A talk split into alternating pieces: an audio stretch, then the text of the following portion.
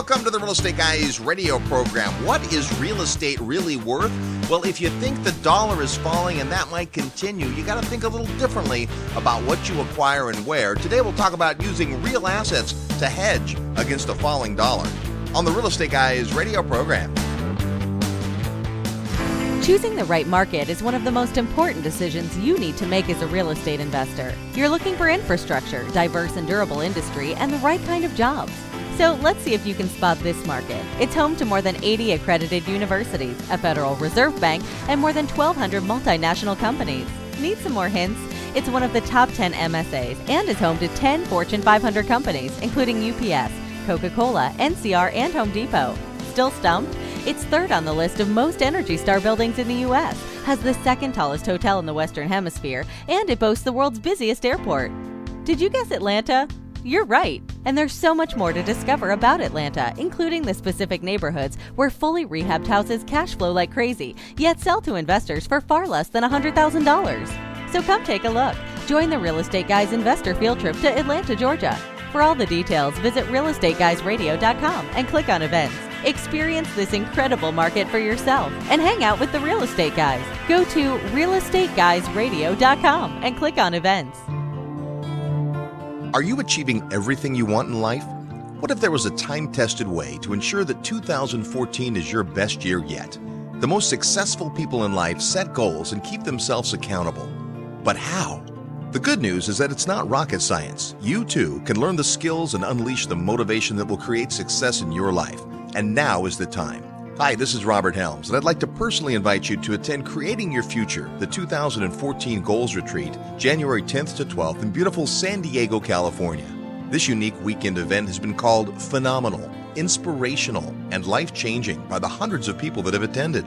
Find out more at realestateguysradio.com and click events or call 888 489 7723, extension 18. Get your life back on track physically, spiritually, and financially. Attend the 2014 Goals Retreat on the second weekend of the new year.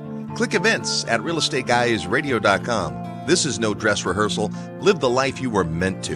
Visit realestateguysradio.com or call 888 489 7723, extension 18 today. Welcome to the Real Estate Guys radio program. I'm your host, Robert Helms. Thanks for tuning into the program today with me, as usual, co host, financial strategist Russell Gray. Hey, Robert. How's it going? Awesome. We are having a good time uh, looking at the economy and the fun that's happening and politics and all that. It's it's kind of laughable, but but it's also you know instructional. There's so many things we can glean and we can use and, and, and we can learn. And one of the big things we want to talk about today, and this is a big level concept, and I know we talk a lot about big level concepts. There's lots of practical stuff that you hear, and there's certainly a lot of other podcasts that have real tangible, real practical stuff, and you should be listening to all that. But as we look long term, our dollar, our medium of exchange is falling. It's falling out of favor. It's falling in value. And I don't know about you, but it's falling out of our pockets. Well, think of it as a foundation if you're going to build a house, you have to build it on a foundation. If you don't, it's not going to stand. Yep.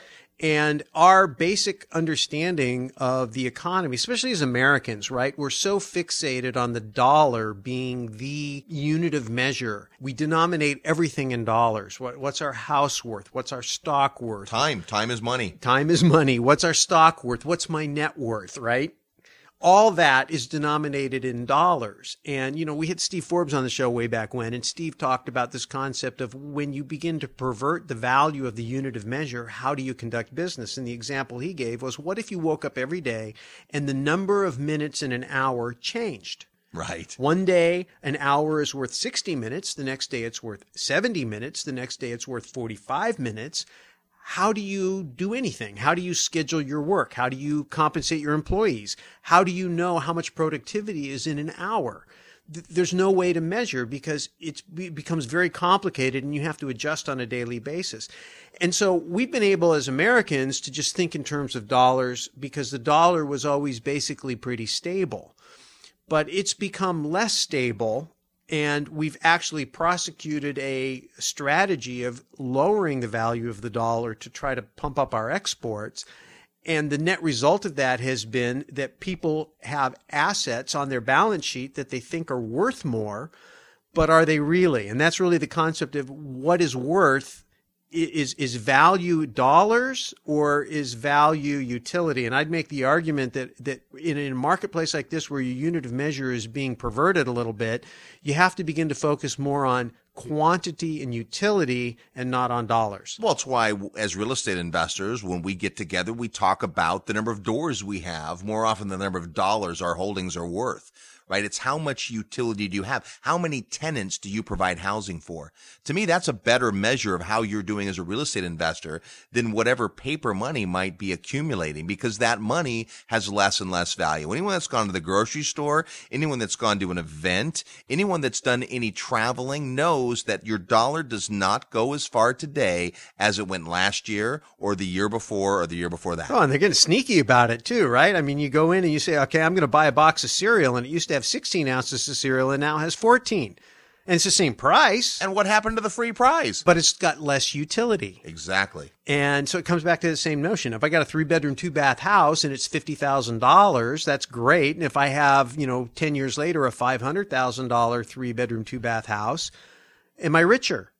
Not in house, Right. Not in utility, only in dollars. But if I were to sell that $500,000 house, could I go buy 10 $50,000 houses or could I buy 10 houses just like it? And the answer is no. Or back then when it was $50,000, say that house was worth 10 cars at $5,000 each. Yeah. When the house is now worth $500,000, it's worth 10 cars at $50,000 each and maybe they're nicer cars, but probably not. So we really do get caught up in this. Well, my, my house has gone up in value. Has it really? Well, it depends on how you measure value. It's gone up in dollars. And so if your mission in life is to accumulate dollars, you know, then you're a saver and then you might invest so that you can end up with a pile of dollars. The question is, is as that pile of dollars is sitting there, what is it doing? And you'd have to make the argument in an environment like this, it's declining in purchasing power. Your ability to later, and that's the key, later, time value of money, later convert that into something of utility, food, a place to live, medical care, clothing, a vacation, whatever it is you want, your ability to convert that into those things diminishes over time because it takes more and more of that pile to buy the same goods and services. So my favorite example in this concept of real is I, have become, I, when I was a kid, I was a coin collector. And so I've recently become re enamored of that because I began to realize that stacking up dollars is not a smart thing to do. And so what are you going to do? You got to have a degree of liquidity. You have to do something, right? I'm not sure that I trust any currencies out there, but you could make arguments for other currencies besides the dollar. And clearly the world does come back to the dollar. And we have a unique status in the United States as a reserve currency of the world. We'll probably talk about that a little for bit. now. Yeah, for now. I mean, it's ebbing away, and there's a, that's a whole different discussion. But here's the concept: if you were to go back, just Google this. Say, what's the price of a gallon of gas in 1964? And it's going to come back 25, 30 cents. So for basically a quarter in 1964, you could buy a gallon of gas. Well, in 1964, U.S. quarters were made out of 90% silver. So they're effectively silver coins. That changed in 1965. I remember I was a little kid. I was collecting coins back then and I noticed they changed because I could look at the side and I go, oh, this side of this one is solid silver and the one on this side on this one is half silver and half copper. And so I could see that I was now dealing with a plated copper. So I said, I just have a giant penny that's painted silver. But it was still worth, I could still go to, you know, down to the little five and dime store and buy my comic books or my candy bars or whatever, right? But you fast forward now to 2010 or 2013, right? And you say, okay, now I'm going to take that 1965 quarter, the 1965 quarter, not the silver one. Will it buy me a gallon of gas today? Not even close. The answer is no. It'll pay 25 cents, like 1 16th of a gallon of gas. But the 1964 quarter, which is made of something real, silver, I could take it. It's the melt value of a, a U.S. quarter, 1964 or earlier, is basically four dollars. So I haven't lost any purchasing power in terms of that quarter in 1964. So I would have been smart to stack up in 1964 as many silver quarters as I could and if I had quarters that came into my possession in 1965, I'd hustle down to the bank and trade them in and try to get 1964 quarters. And of course, anybody that follows this, I'm not telling you anything most people don't know. That's exactly what's happened. It's very rare to find any of those types of silver coins in circulation because people have hoarded them in an attempt to try to preserve their purchasing power. Well, now today in 2013 you've got you know these little pieces of paper with dead presidents that we have that, that used to be redeemable for gold before 1971 when nixon took us off the gold standard. Today they're not redeemable for anything. They're except for whatever goods and services somebody would be willing to give you. And, and the concept of inflation is that people are asking for more of those dollars in order to give you the same goods and services, or for the same dollars, they're giving you less goods and services. That by definition is an inflation. That's why people who save dollars are losers, to quote Robert Kiyosaki. And you have to find a way to mitigate that. And that little example of a 1964 quarter and a 1965 quarter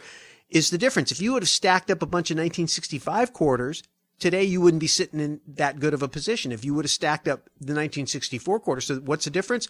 One was a token, the 1965 quarter, and one was a real asset, silver, the 1964 quarter. It's the difference between investing in a real estate investment trust based on real estate and a piece of real estate.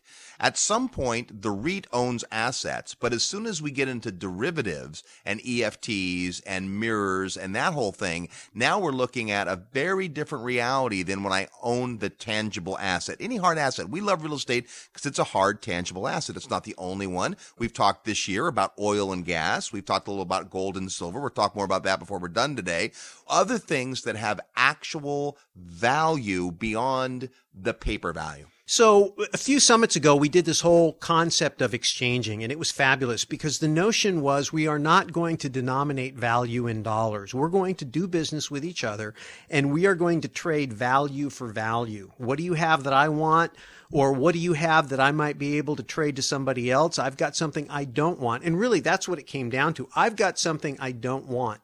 So therefore, I'm going to go out in the marketplace and I'm going to try and trade it either for something I want or something that somebody else wants. Money evolved to meet that need to create a universal item everybody could trade for that everybody would want and could use to transport their value to the next person. Well, and the transport, the convenience part. It was really hard to carry my cows over to exchange for eggs. But if I had a medium of exchange that X number of these, this medium was worth X number of eggs and X number of cows, we could then have an exchange without having to move the stuff. Did you say medium or medium? Medium, yes, a medium of exchange. All right. Well, I'm just trying to egg you on a little bit. Thank you. I got the yoke. Someday, my vision is to one up you on these things, but I always seem to come out on the losing end. That's why I'm only the co-host. Exactly. Anyway, I think that, you know, coming back to this notion of getting your mind around what's going on with the US dollar, and that's really what we need to talk about. Because as Americans, we have learned to focus on the dollar as the unit of measure by which we measure value. And we're finding, as through the illustration, that that has not been a trustworthy unit of measure. It used to be if you made $2,000 a month, month, you were doing great. Today, that's poverty. If you made $100,000 a year, you were like elite. Today, that's still decent in a lot of parts of the world, but in some parts of the world, I mean, parts of the United States, uh, that's barely making a living. It's just not what it used to be. Dollars are not what they used to be. So it doesn't mean you don't want more of them. You do. You just need to make more of them even faster. But the bigger question is, is once you have them, how long do you want to hold on to them and how quickly do you want to get invested in something that's real and will retain its value in the face of a falling dollar? And we're going to talk more about that, I'm sure, as we progress. That is the big discussion today. If the dollar is going to fall in true value, what does that mean to you as a real estate investor? And more importantly, what can you do about it? That's today's show. You're tuned to the Real Estate Guys radio program. More when we come back. I'm your host, Robert Helms. Live nationwide. You're listening to the Real Estate Guys. Find out more at realestateguysradio.com. The votes are in, and this year's Investor Summit at Sea was a massive hit. Summiteers called it life changing, far beyond expectations, which were very high, and the best summit yet. If you missed the boat this year, then make plans to join us in 2014. You'll spend an entire week with like minded investors, world class educators, and real world professionals, and you'll have a blast. Join the Real Estate Guys for the 12th Annual Investors Summit. It all begins March 8th, 2014, in Houston, Texas. Visit Real Estate Guys Radio and click the tab that says Summit to sign up for the advance notice list. You'll get all the details the minute they get released so you can reserve your spot. Go to realestateguysradio.com and click Summit and make plans to spend a week with the real estate guys and an all star faculty on the 12th annual Investors Summit at Sea. Live where you want to live, but invest where the numbers make sense. Even better, invest where you have a solid team to support you. We've been hearing great things about Memphis, Tennessee, and Terry Kerr from Mid South Home Buyers. Since 2002, Terry and his team have been delivering turnkey rental property solutions ideal for out of area real estate investors. So, if you're looking for affordable, trouble free, turnkey investment property, call Terry. Use our resource hotline at 888 510 6838, extension 118. That's 888 510 6838, extension 118. Or find them in the resources area of our website at realestateguysradio.com. Hi, this is Donald Trump, and you're listening to the Real Estate Guys. Welcome back to the Real Estate Guys radio program, heard every weekend on this great radio station, all the time at realestateguysradio.com. And of course, many of you listening to the podcast version, thanks for that. We're talking today about investing in real assets to hedge against the declining dollar or any declining currency, really. We're in a world of all fiat currencies. There's no real money out there. So, because of that, we've got to react differently and we've got to think differently. And then when we look at Forex and exchange, what different currencies are worth against each other, boy, that complicates it even more. And as a real estate investor, what you need is actionable items, not a lot of theory. Yeah. So, you know, you think about that. First of all, it can get kind of complicated, but it's really not that complicated. So currencies really just become a commodity and it's priced based on supply and demand. And that's really important to understand, especially when it comes to the dollar, because the dollar has enjoyed a unique status of uh, worldwide demand that no other currency has. Just like the idea that a medium of exchange is necessary to be able to trade goods and services, as different countries who have different currencies have had to figure out how to exchange, there's been the default, which has been the US dollar. Yeah, well, that happened in 1944 at the Bretton Woods Agreement. And Bretton Woods was about the world was devastated from World War II, and they uh, broke basically. The United States had the manufacturing capability, so we produced more items of value than anybody else. So we were the world's supplier. Number two is we had most of the gold in the world because a lot of these other countries had borrowed from us. We were late in coming into the war. And even though we spent a ton of money on the war, we also financed a big chunk of it and we ended up with a big pile of gold. And at that point in time in our history, dollars and gold were synonymous. Right. Right? Because you could come and you could turn in your dollar bill and you could get gold because it was just a coupon redeemable for real money. It wasn't deemed real money. The concept you mentioned earlier, Robert, fiat means by decree, the government has said this is now legal tender. That's what a legal tender law. You pull out a greenback and look at it, it says this is legal tender for all purposes, all debts, public and private. When a government has to tell you that a piece of paper is valuable, that usually is the first sign of a decline, right? They're saying, okay, you have to accept this under order of law. That's what a fiat currency is. So prior to 1944, the world settled its international trade in gold. So, you know, if I'm America and I'm trading with Japan or I'm trading with Britain or England or whatever, I'm going back and forth, right? And if the end of the year, the end of the trading period, uh, I owe money, then I have to deliver the gold. And if I'm owed money, then I get to collect the gold. So the currencies were just ways to facilitate the trade. But at the end of the day, you settled in gold. And that was a settlement. And so there were, you know, big exchanges and services and provided all this. And, and there were warehouses that held all the gold and all that stuff. And when everything got uncertain around the world, a lot of people would bring their gold and put it in the United States, which was considered the safest. That's how Germany ended up with, you know, 1400 tons or whatever it is in New York under the Federal Reserve building, which they asked for back recently. And were told it would take seven years to return like a third of it. That's because that building goes way, way, way down and they have to go find it and bring it back up and it's heavy and yeah, something goes way down, but I'm not sure it's the building. But anyway, so you've got the world out there now saying that they wanted to try to find a way to settle their international trade, and they'd been doing it in gold. And for whatever reason, I won't get into the history of it because it's beside the point. At Bretton Woods, they agreed that instead of settling in gold, they would settle in the dollar. And the U.S. said, hey, but your dollar is as good as gold and it's redeemable for gold. And that lasted from 1944 till 1971. Then on August 15, 1971, I think it was a Sunday night, Richard Nixon got on television and he told everybody that because of the massive speculation going on, it was assaulting the gold reserves of the United States and all these bad people out there. Uh, we are going to now no longer redeem our dollars for gold. But don't worry, we're going to make sure that we hold the value of that dollar safe. So the U.S. became the reserve currency of the world in 1944 based on the concept that it was as good as gold. In 1971, Nixon reneged on that commitment. And we began printing money and we had inflation. Of course, we know what happened. It led up into what happened with Jimmy Carter. And gold went from $35 an ounce when he, Nixon did that. In less than 10 years, it was trading at $850 an ounce. So that's how far the dollar dropped. It took, it took that, what is that, 10, 20, 20, 30 times more dollars to buy the same ounce of gold in less than 10 years. And again, what didn't happen is that the gold did not become more valuable except denominated in dollars. The utility of an ounce of gold was the same. Its net value was the same. The only thing that changed was the denomination. There were a lot more dollars because of the printing, what we would now call quantitative easing. And because of that, people had to pay more, exchange more of those paper dollars to get that ounce of gold. Right. So the question is, is why did that happen? It happened because the United States was spending more money than they were bringing in. And so we flooded the world with all these dollars. And when people were coming back and redeeming them, the gold was going out and faster than it was coming in. And the net of that was we were broke.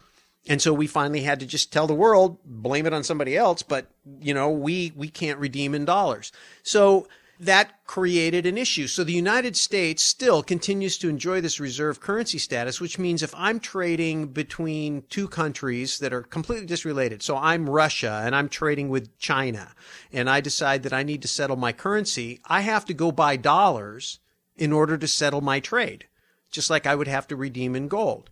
Well, what's been happening, and this is a thing you have to pay attention to again as a real estate investor, it does come back down to earth, really it does, is that back in 2010, Russia and China cut a deal. And the deal is we don't have to go through the dollar. And then a little while later, they cut a deal with Brazil. China did. China did. And they, well, actually, the next one to go was Japan. And then they cut a deal with Brazil. And then they cut a deal with Australia at the beginning of this year. And then they cut a deal with France a little bit later. And as we talked about last week on the show, China just cut a deal with the ECB, the European Central Bank. And the point is, is little by little by little, and it's actually not that little because these are mega economies and billions of dollars of trade. China, which is the second largest economy, and everybody predicts it's just a matter of two or three years before they eclipse the United States. And again, that's something new too, right? We have always been the world's economic superpower. So we've been the world's economic superpower and we've been the world's banker. Both of those things are now in jeopardy. And you have to say, well, so what does that mean to me? It means that those dollars that we've been able to push out to the rest of the world are no longer in demand. So let's go back to economics 101. A price of something is going to be based on supply and demand. So we have now the worldwide demand for dollars decreasing because people don't need to use it to settle their international trade. And we have the Fed quantitative easing increasing the supply at the same time. When you increase the supply and decrease the demand, what is the natural effect on price? It drops. It's got to come down. It falls. The value of the dollar is poised to fall precipitously. It may not happen, but it might. Now, if you are sitting on dollars, if you are denominating your value in dollars, you may think you're richer when you're not. They call that the wealth effect, right? The whole purpose of the Fed and quantitative easing is to pump up people's balance sheets, which is interesting, right? It's interesting. Okay, I got a million dollar house now. I'm rich but it's still just a three bedroom, two bath house. It was worth 50,000 40 years ago when I bought it. And it still buys as many cars or suits or cups of coffee as it would have back then. It's just the dollar denomination has changed. The house hasn't increased in purchasing power. Nope. That's the point. The reality is, is when you do get your hands on dollars, in an environment like this, just like in the Weimar Republic. Now, I'm not saying we're going to go hyperinflation and we're going to become Zimbabwe. I'm not saying that, although there are people out there that are saying that. Okay, whatever. But the point is the discipline, the concept of not thinking about your net worth, your investments, your values in terms of dollars, but in terms of thinking of accumulating more things that are real and have sustainable value and demand in the marketplace that meet real needs. Obviously, real estate fits into that category. You could make the argument that silver and gold fall into that category. Oil falls into that category, right? Crops, commodities, like, you know, if you could store them, wheat and rye and corn and even pork bellies, right? All that kind of stuff that's kind of, you know, those, those famous commodities out there. Those are all things that if you can find a way to be invested in those things in the face of a falling dollar, you'll be better. The key is a lot of those things don't produce income. And the advantage with real estate is that it does produce income. And the other great advantage of real estate is you can finance it, which means that you can pull dollars from the future and bring them into the present. And so if I can go take in an environment where I think the dollars in 20 years are going to be worth less than the dollars today, the more of them I can get to come into the today and buy things of real value, the better off I'm going to be.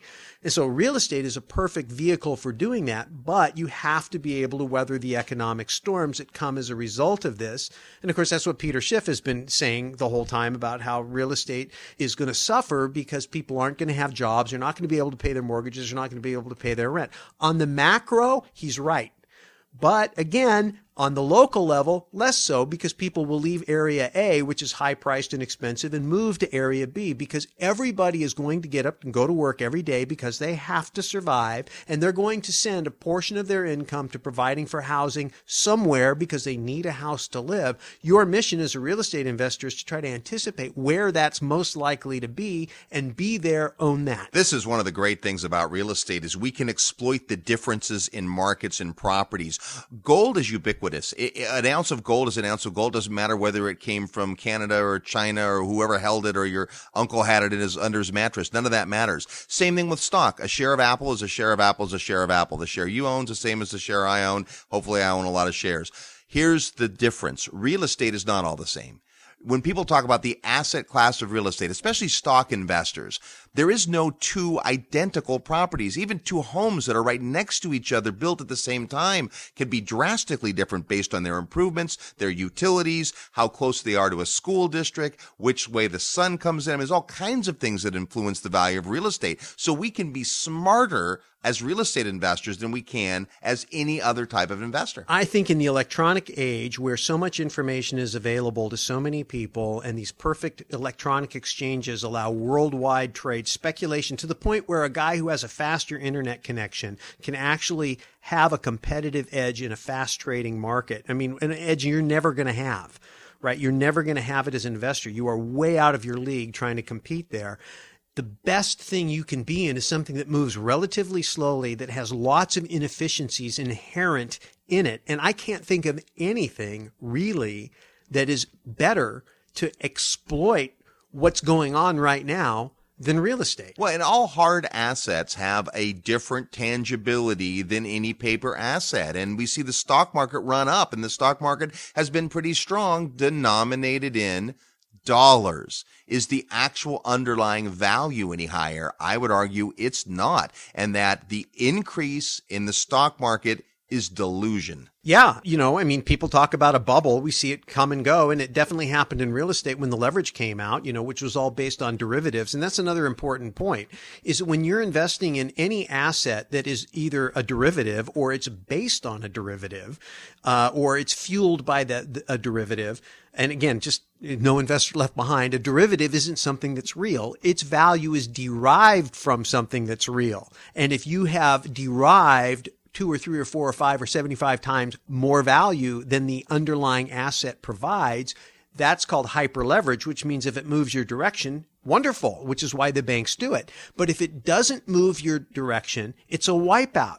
Now, if you can do what they call the Fed put and you can put your bad investment to the Fed and get bailed out, good for you. But I'm guessing if you're listening to this podcast, you're not in that class. Right. Right. So you can't play that same game that they play. And they entice you to play that game by investing in those types of assets. And, and the purpose of this episode is to get you to not think that way. Don't think about, oh, I, I'm going to buy this ETF. I'm going to buy this derivative and it's going to go from X to Y. And therefore I'm going to make more dollars because you really haven't made anything. I mean, in the temporary, if you get out of those dollars and go hustle off and buy something that's real, yes. Can you speculate in the short term and make a few dollars and then get out and invest in something that's real and build wealth? Yes. Absolutely. The question is, is at some point when the music stops, as we found out in 2008, when it stops, it stops fast.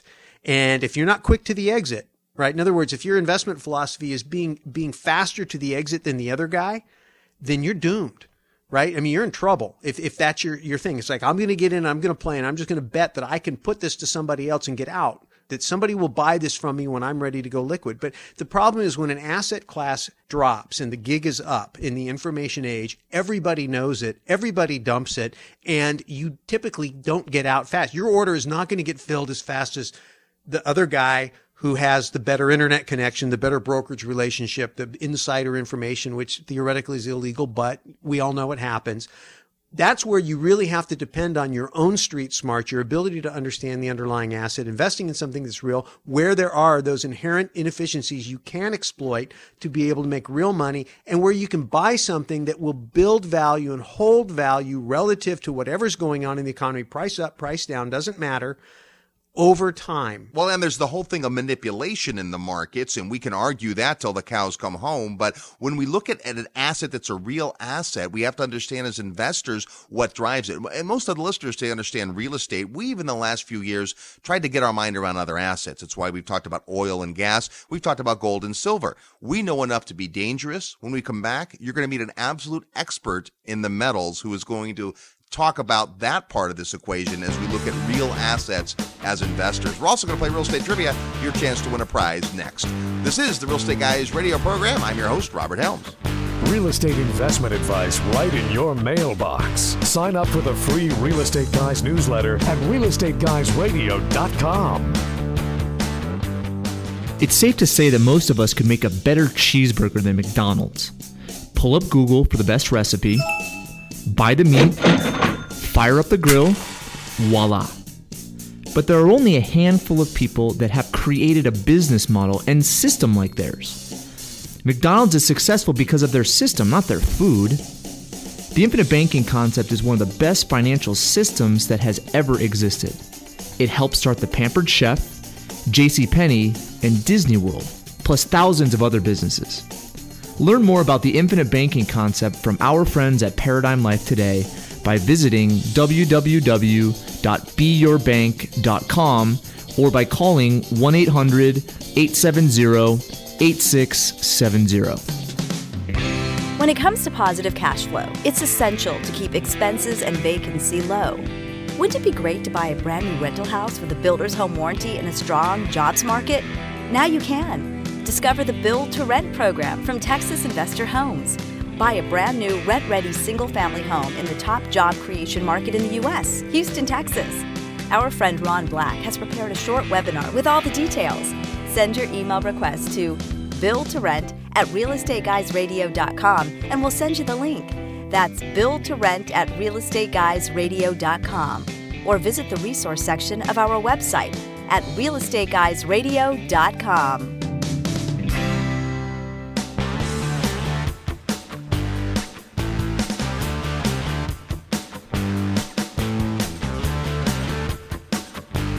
Hi, this is Anthony Melchiorri from Hotel Impossible, and you're listening to The Real Estate Guys.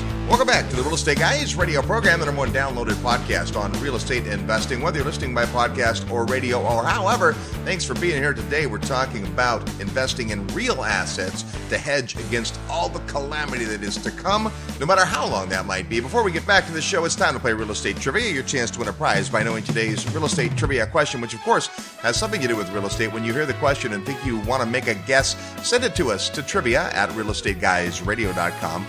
Trivia at realestateguysradio.com. Include your name and your physical mailing address so that you can win the prize, which is a copy of the great book, The Social Capitalist by Josh and Lisa Lannon. That can be yours if you know today's real estate trivia question. First, let's look at last week's question. We asked this Name the world's largest island. Well, by area, Greenland is the largest island with an area of 836,330 square miles. And it is an island, not a continent. Here's our real estate trivia question for this week. Where in America is the National Balloon Museum? Which, of course, chronicles more than 200 years of ballooning history. If you know or want to take a guess, send us your answer to trivia at realestateguysradio.com. Include your name and mailing address so you can get the social capitalist mailed directly to you if you've got the correct answer and you're fast. Where in America is the National Balloon Museum? We're talking about using real assets to hedge your bets against a falling dollar and other calamities. And we're excited to have a quick appearance by a very special guest with a career spanning three decades in the investment markets. Brien Lundin serves as president and CEO of Jefferson Financial, a highly regarded publisher of market analyses and producer of investment oriented events. Brien also publishes and edits Gold Newsletter, a cornerstone of precious metal advisories since 1971. Brien, welcome to the Real Estate Guys. Hi, Robert. How are you? I'm great. How are you doing today? Doing great. Doing fine, thank you. You know, we're talking about hard assets, and uh, we like to uh, use a little bit of our knowledge about gold and silver, but we don't have anywhere near the knowledge you do. In fact, you've been writing the Gold Newsletter for quite some time, and uh, you really have your mind around this. So uh, we could do a whole show about it, and in, in the future, when we're face to face, we'd love to do that that. But today, uh, in terms of talking about real assets and kind of the indication of a declining dollar, can you speak to how gold investors are tuned in to what the dollar's doing? Uh, absolutely. And you know, there, there are a lot of widely held fallacies about gold and uh, gold as an inflation hedge and and gold in relation to the dollar. And one of the, the primary ways that people think wrongly about this is they look at the dollar's value and they look at the dollar index which just gauges the uh, the U.S. dollar against some of its trading partners, in other words, other currencies. And what's happening today, and really what's been happening for years now, is that all of the major world currencies have been inflating on a monetary sense. In other words, they've been uh, creating or printing more fiat currencies. And and what gold is gold is a hedge against this monetary inflation, against the fact that there are so many other dollars in euros, in yen that are being created by these governments to uh, to fund and to depreciate away the the great debts that they've run up. And and gold itself is a uh, commodity. It's the the single most important monetary commodity in in world history in, in human history and it cannot be created in the same way that currencies can be created. More currencies, more dollars can be created out of thin air.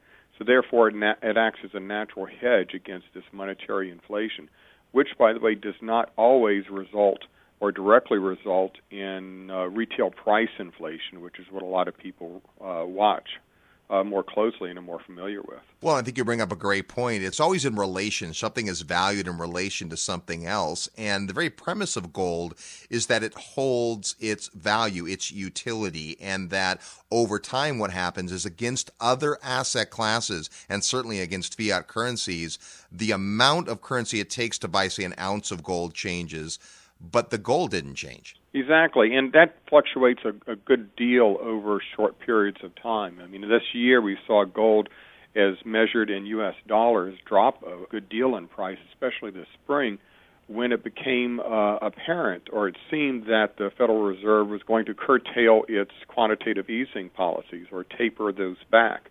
Uh, now that hasn't happened yet, and and you know there are a number of, of views that it'll be pushed back a little bit further than most people think right now. But it was this, and it has been this printing of money, this quantitative easing by the Fed, that has been the, the primary driver of gold prices over the short term, uh, and especially in the West. So it seems as though a lot of people are surprised that gold has not bounced back, if you will. And I know you obviously study this, and, and, it's not as simple as just saying, well, when there's this many dollars, gold is worth this. There's so many more nuances to the exchange and, and the type of investment that is, and whether it's a fear or a greed based trade or any of that. So, you know, you're out there and you see these people that say gold will eventually be five thousand, ten thousand, twenty thousand dollars, which doesn't mean gold is again worth anymore. It means that the dollar or whatever you're valuing it against is, is worth uh, less than that. Where are we in the grand scheme of things if we look at the relatively lower value of gold compared to dollars today? Well, you have to put aside the short-term fluctuations and look at the big picture.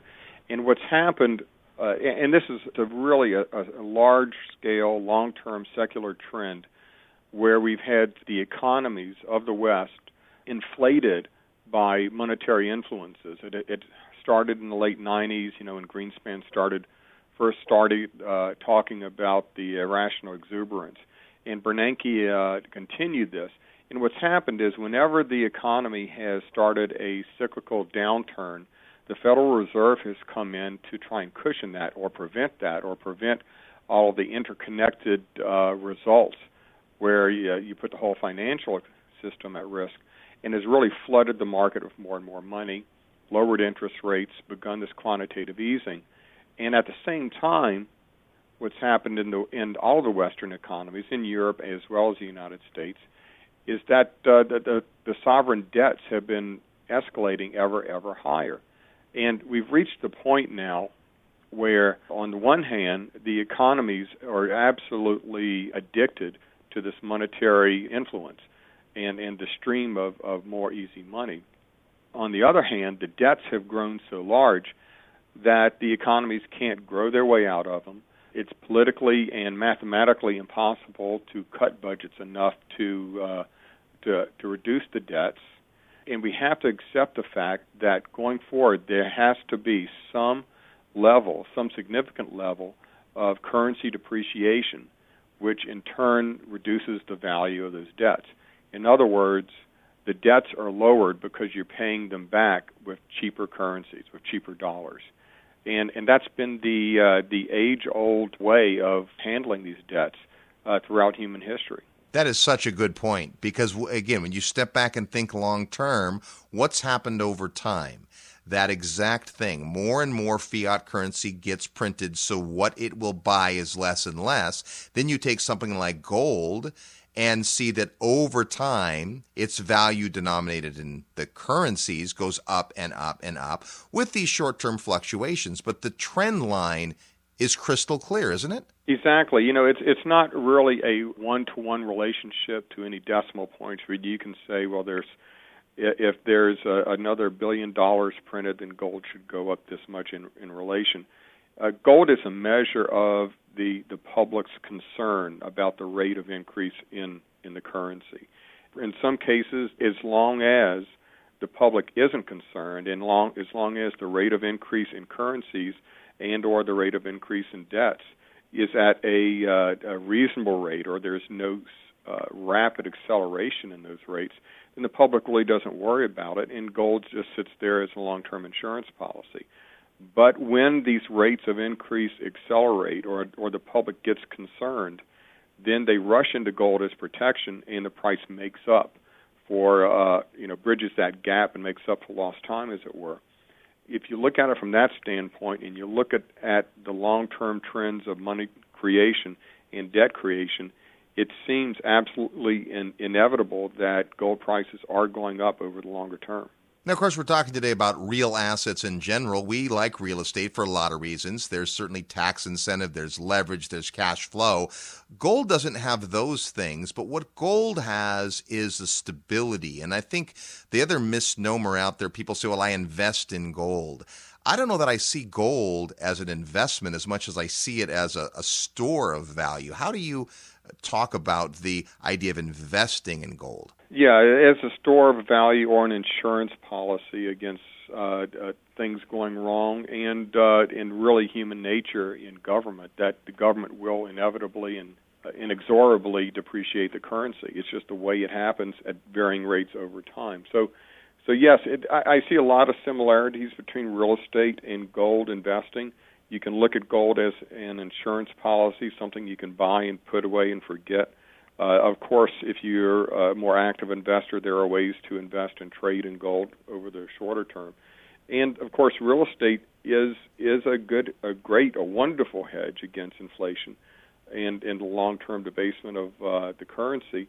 But it does take some education, as you know. Yeah, it takes some active management, and there are a lot of other benefits to it that gold doesn't offer. So, you know, it's not a neither or type of a uh, calculation. It's it's just a broad mix or looking at the long term trends and figuring out the best way to protect yourself. All right. Well, this is great stuff, Brien. We certainly appreciate uh, your insight. You can find out more if you go to goldnewsletter.com about uh, the great work that Brien does. And he's got even a bigger picture than that. We come back, we're going to tell you about an amazing conference coming out that uh, you're going to want to be at because I know the real estate guys are going to be there. We'll talk about that we come back. Brien, thanks so much for your time today. Thank you. You're tuned to the Real Estate Guys radio program. I'm your host, Robert Helms. Need help with your real estate investment portfolio? Check out the resources page at realestateguysradio.com. Do you know what city was ranked number one on Clear Capital's list of highest performing metro markets just this February? It was Atlanta, Georgia. Hey, this is Ken Corsini with Georgia Residential Partners. If you haven't heard, Atlanta has just begun an incredible road to recovering real estate values. With an unprecedented demand from investors and a shrinking supply of inventory, properties in the Atlanta market are poised for tremendous growth over the next few years. At Georgia Residential Partners, our mission is to help as many investors as possible buy turnkey cash flowing properties in the Atlanta metro area with as little headache as possible. With conventional and non conventional financing available, we can help just about any investor in any number of situations buy residential properties in this market. Check us out online at gainvesting.com or call our office at 770 924 5450. Don't let this window of opportunity pass you by. Hi, this is Garrett Sutton, Rich Dad's advisor. Remember, equity happens, and you're listening to the Real Estate Guys. Welcome back to the Real Estate Guys radio program. Thanks for tuning into the show. And boy, your head is spinning. I know mine is. It's a lot to think about values and assets and gold and real estate and all that kind of stuff. But uh, certainly uh, great to get some uh, input from uh, Brien. Yeah, I think it's really only a lot to get your mind around because you're so conditioned to denominate value in terms of dollars. That's it. I mean, back to what we did on the on the summit a few years back. That whole exchanging for value. People would always want to come back to dollars. Well, what's that worth in dollars? It's not about that. You remove that, it becomes really freeing. That's beyond the discussion today. But, you know, what's interesting is Brien's approach. And again, this is a guy that's written a gold newsletter, uh, obviously the gold standard in gold newsletters, really, yeah. and, been part of an investment group, an educational group, an analysis group for a lot, a lot of years, right? Who sees gold for exactly what it is. Yeah, I mean, he's a very well connected guy. I know for the last several years that we've really been working on expanding our personal network and the people we hang out and the people who put ideas in our head and the people we get a chance to talk with. And Brien is a guy that is in that circle. And so, you know, a lot of his ideas and opinions and uh, philosophies have grown out of rubbing his brain against other people's brains. And, you know, the thing that I, he said that I really liked was this notion that gold is an insurance policy. Uh, you know, when you guys were talking about the difference between it being an, you know, an investment, uh, certainly it has some things similar to real estate because it's real, it's tangible, it, you know, not necessarily serves a basic human need, but there's a basic function. It's, is always historically performed within society. And it's where people at the most desperate of times return back to having a store of value. And I think that if you look at what's going on around the world, we potentially are sailing into some pretty troublesome times. So eh, the world may not quite be open to returning to gold, but they're beginning to.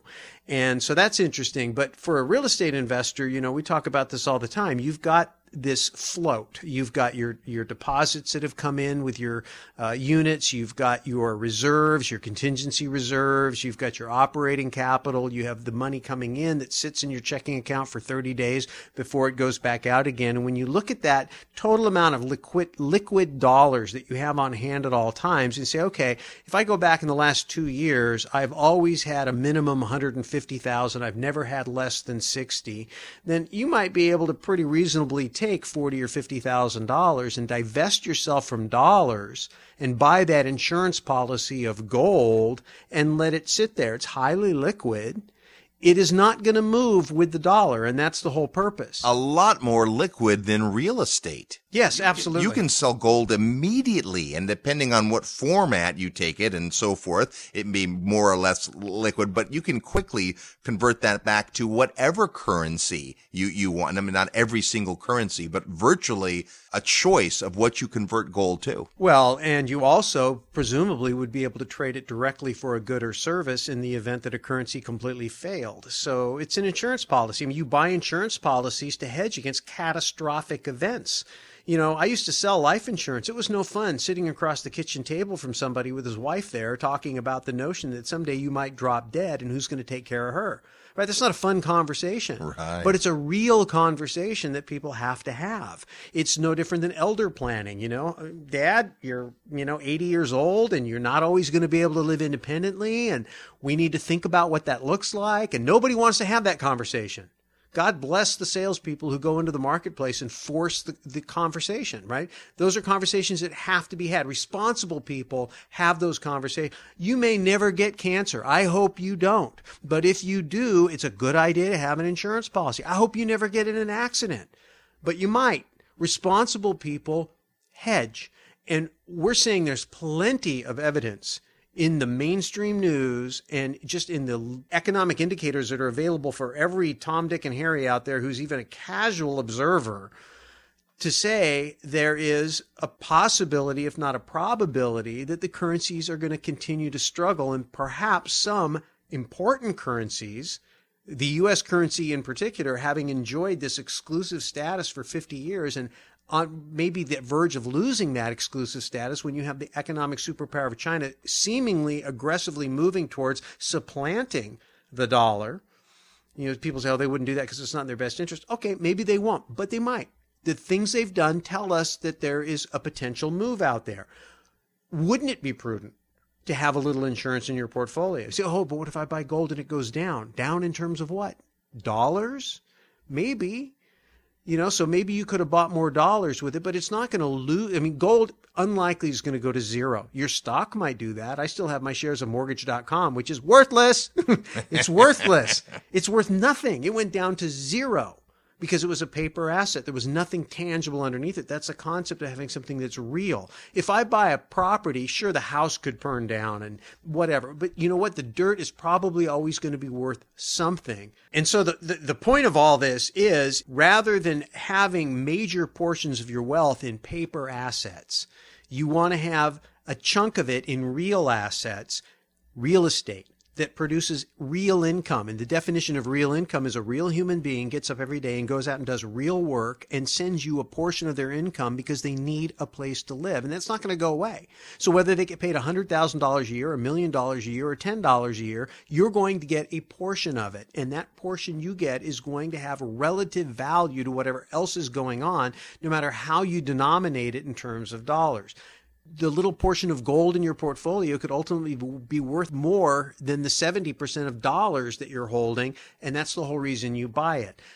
We talk about oil as an opportunity to create cash flow on a commodity and to be first in line when the inflation comes rather than being at the back end. Inflation takes a long time to make its way to wages and ultimately to rents, but it hits oil right away. So you can kind of put all these things together, which is this concept we call real asset investing into a portfolio to hedge when the currency future is uncertain. Well, and the idea of producing more than you consume and then taking the difference and instead of saving it in dollars, putting it places that aren't currency when Robert Kiyosaki says savers are losers, he's not down on the idea of living below your means. He's down on the idea of holding fiat currency. The reason he likes apartment buildings is he likes the debt, and that debt is going to be paid back when dollars are worth less in the future which is great for him long term, but also tenants wake up every single day, go to work to your point, and pay in dollars that he can quickly convert to more real estate, to oil and gas, or to gold. And as we've said forever, the powers that be, political powers, economic powers, are almost always going to pony up whatever they have to in order to try to preserve real estate because it is such a core, essential human need. And that's not going to change, right? That's not going to change anytime soon. So all the things we've talked about for the last 15 years all remain true, even though we've been through these various economic cycles and ups and downs. At the end of the day, people still get up every day. They go make money. They pay a portion of their money towards their housing. They always will. It will always be a top priority. And when bad things happen in that sector, the powers that be, again, governments, industry, and the banks are, are generally going to step up and do everything they possibly can to try to save or stimulate or preserve that area of uh, the economy. And so when you look at that in terms of hedging in uncertainty, hedging isn't hiding. Those are different things. Hedging is a proactive position that you take in order to protect yourself. Hiding is where you hunker down and wait till the storm blows over but you know you may come out of the ground out of the bomb shelter and open up your bank account or your safe deposit box and find out all those dollars you hoarded in there aren't worth anything anymore. And, and that's really the concept behind real asset investing and why it's important in an economic cycle like this one Well, speaking of investing, the other thing that Brien does is he hosts the annual New Orleans Investment Conference. It's the oldest and most respected investment event in the country. This is the 39th year, I believe, and it's happening in the wonderful, fun city of New Orleans. Russ and I are going to be there. We're doing a pre-conference session on diversifying with international investing, getting offshore with real estate. We're also going to do an, another session on real estate investing and hedging. And so we'd love to have you uh, come on out to that the conference. You can find all the details details on our website at realestateguysradio.com. Click on events and you'll see the New Orleans Investment Conference. Always a good time. Peter Schiff will be there. Mark Skousen will be there. A lot of great folks will be there. Old we'll home week of, uh, for us. Old home week. A lot of fun uh, conversation. And if you want to spend a week getting your mind around this stuff, if you want to hang out with guys who know gold, silver, oil, gas, real estate, sales, come on the 12th annual Investor Summit at Sea. It takes place in March of 2014. Tom Hopkins is going to be there. Ken McElroy, the Rich Dad Advisor for Real Estate, is going to be there. Andy Tanner is going to teach us about technical analysis. Peter Schiff will be back for the second year. And one of our heroes, Tom Hopkins, and a whole lot more faculty will be there. Plus, You'll be there if you know what's good for you. It's all on our website at realestateguysradio.com, the 12th annual Investor Summit at Sea. Between now and next week, your mission is to go out there and make some real equity happen. This episode of the Real Estate Guys radio show is brought to you by Paradigm Life. Powerful cash management strategies using life insurance. Learn more at beyourbank.com. Mid South Home Buyers, low cost, turnkey cash flow properties in Memphis, Tennessee. Corporate Direct, asset protection strategies for real estate investors from attorney and rich dad advisor Garrett Sutton. Find these and other great companies under the Resources tab at realestateguysradio.com. To learn how you can expose your product or service to the Real Estate Guys audience, call 888 489 7723 Extension 4. That's 888 489 7723 Extension 4. Or use the feedback page at realestateguysradio.com. Thanks for listening, and we'll see you next week right here on the Real Estate Guys Radio Show.